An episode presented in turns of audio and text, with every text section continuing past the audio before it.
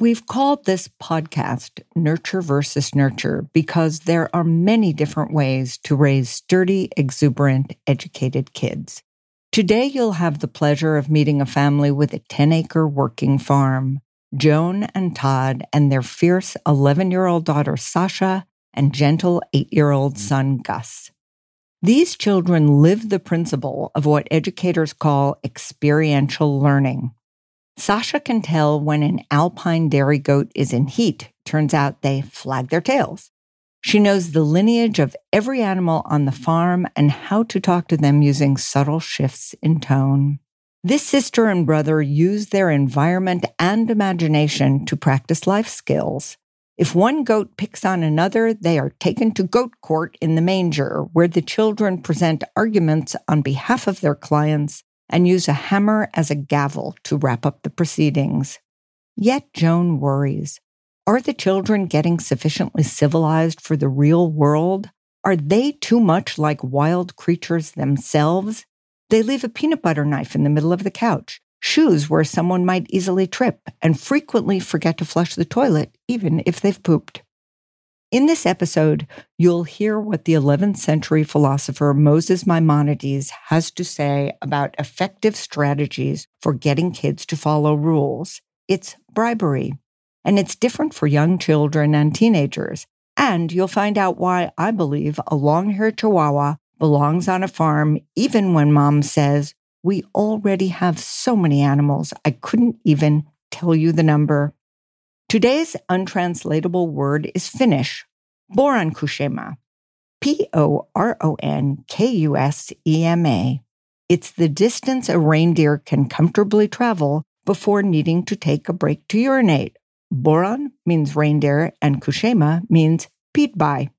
I'll also introduce you to a Bantu term used in sub Saharan Africa about joyful self expression. First, a disclaimer what you are about to listen to is not a professional counseling session. Each episode is a one time conversation, and the advice I offer does not constitute psychological treatment or serve as a substitute for professional diagnosis, intervention, or behavioral health care. In order to protect their privacy, our guests have been given pseudonyms and some personal details have been changed. If you have concerns about your child's well being or your own, seek out guidance from a medical or mental health professional. Good places to start your child's pediatrician, the counseling staff at your child's school, and the American Psychological Association's comprehensive guide to finding resources in your state. And now, onto the fun.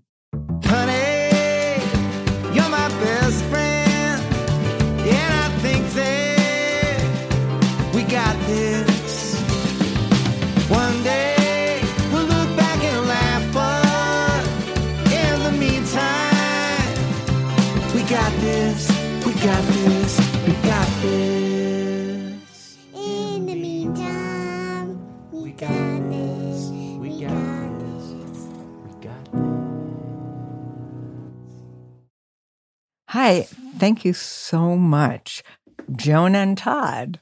So, the reason we do this is for the kids. Sure. I do want to tell the audience what I just saw. So, Todd, outside your window, it's snowing, and I saw two small creatures walk by together, and they looked like deer. And I'm assuming that that's Sasha and Jack on their own outdoors doing something right now without a parent hovering over and peering at them and sizing them up. This is somewhat true. You've just described their usual day, but today they're actually, we host a farm camp here on the farm. And we have a small pod of COVID free kids that come here and get to play on the farm, masked and socially distanced. And there's a teacher that doesn't totally hover, but he keeps everybody safe. Let's talk about this farm situation. Joan and Todd live on a farm, and in their application to be on the show, here are some of the things they talked about that their children get to experience living on a farm. Learning about money and the financial profit and loss of the business of the farm, learning about procreation and sex without necessarily having to have a third party book explaining it, life and death, caring about sick animals, the seasons, navigating on their own. These are all the things we wish so much for kids to have. And a lot of children are just naturally deprived of this because of their living circumstances now. Mm-hmm. And then at the same time, when you described some of your frustrations or the things you wish they would figure out, you did mention pooping and then flushing. And this is a really, really common problem that you may not realize how common it is and how old children are before they kind of get that habit these days. And so you fall squarely in the mainstream of parenting frustration. Talk to me about the advantages of living on a farm that you didn't anticipate. Because this has not been a lifelong environment for your family. Is that correct? That's correct. Yeah. I mean, what, Sarah, the last, I guess, 15, 20 years, 15 years? How long's it been? We've Since been we've been farming? This. Yeah. Started officially 2005. It's been a whirlwind. I mean, really, I didn't think of it that way at all. We went into farming because of our love for farming and the earth and wanting to connect with where our food comes from. And I kind of use a permaculture sense of things. Can you talk about what a permaculture sense of things is, both in the literal and the symbolic meaning to you of that? What does it mean for the mission of your family? Sure. It's balance. It's a whole circle of balance where we have chickens run behind our cows because they can eat grubs and till in the soil better. Oh so, one moment, tell us what grubs are for those who don't know? Oh, yeah. So grubs are the little start of a fly or or any sort of insect for that matter. I guess I'm not sure if that's a technical term, but fly larva. Um, larva. Yeah. Mm-hmm. yeah. So it's the beginning stage. And essentially, when feces breaks down, there's a couple of things that are happening. There's uh, a lot of science involved, but part of it is little creatures going in there and laying their eggs and hatching so that they could eat. So those chickens are in a little movable chicken coop and they go behind the cows who have already pooped and it might be a hot day and so they go in and they they mix it all up and they get it into the soil and then they eat the grubs there's not a lot of flies wow um, and there's just a whole balance so then of course once they leave the grass is able to grow up there's more carbon sequestered in the soil and it holds moisture better. There's a whole balance in permaculture farming. So essentially, you don't want to do a monocrop.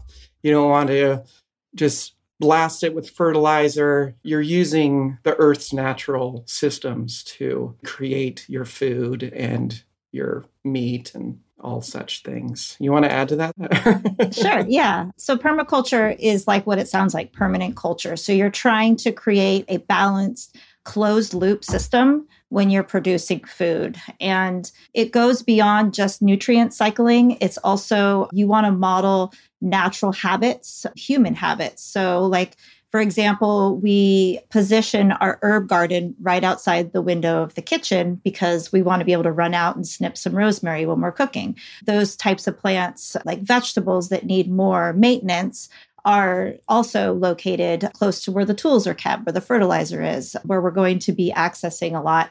And then the crops we grow that are more long term, like the perennials and the fruit trees, are a little further out from the house because we don't go to them every day. They don't need maintenance every day. We harvest from them once a year.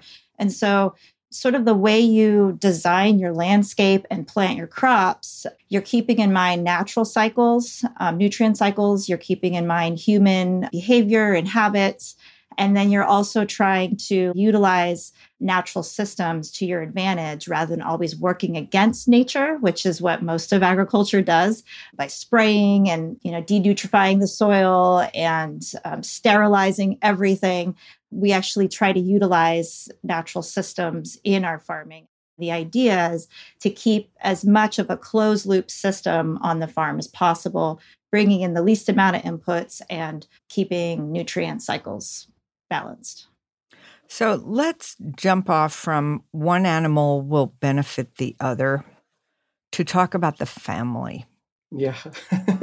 so moving to hear you describe this because it reminds me of students taking an environmental science class and then there's the Quizlet and the flashcards and the phrase carbon sequestered and is it true or false?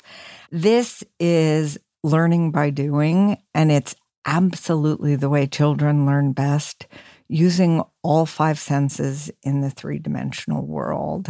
And mm-hmm. you also mentioned, Joan, about the changing of seasons. Mm-hmm. And how the children are accustomed to that and learn the rhythm of that. So, one animal benefiting the other in your particular family. Describe to me the challenges and reward of let's start with Sasha. How does she benefit and tax and challenge the rest of the system? Right. Well, I would say Sasha is our observer and our alert system for the family. She's really in tune when somebody's hurt or sick because she's always hyper focused on anything being out of balance essentially. If she notices a, a, change to our rhythm a change to our habits she's the first to say why are we doing this? or what's wrong about this situation? It's not what we're used to doing. And the same goes for outside on the farm. She's the first one to come running in and say there's an injured goat. There's an injured goat. She comes into the house and she gets to say that sentence. Mom mm-hmm. there's an injured goat Absolutely. I hope you're enjoying episode three of Nurture versus Nurture with Dr. Wendy Mogel, a podcast brought to you by the Armchair Team, Wobby Wob, Monica, and myself, Dan Rather. If you'd like to hear the rest of this incredible episode, please go over to the Nurture versus Nurture feed and subscribe. That's where all the new episodes of Dr. Mogel's podcast will live. Nurture versus Nurture will not exist on the Armchair feed, it'll be on its own feed. So please search Nurture versus Nurture on Apple Podcasts, Spotify, or wherever you listen to podcasts.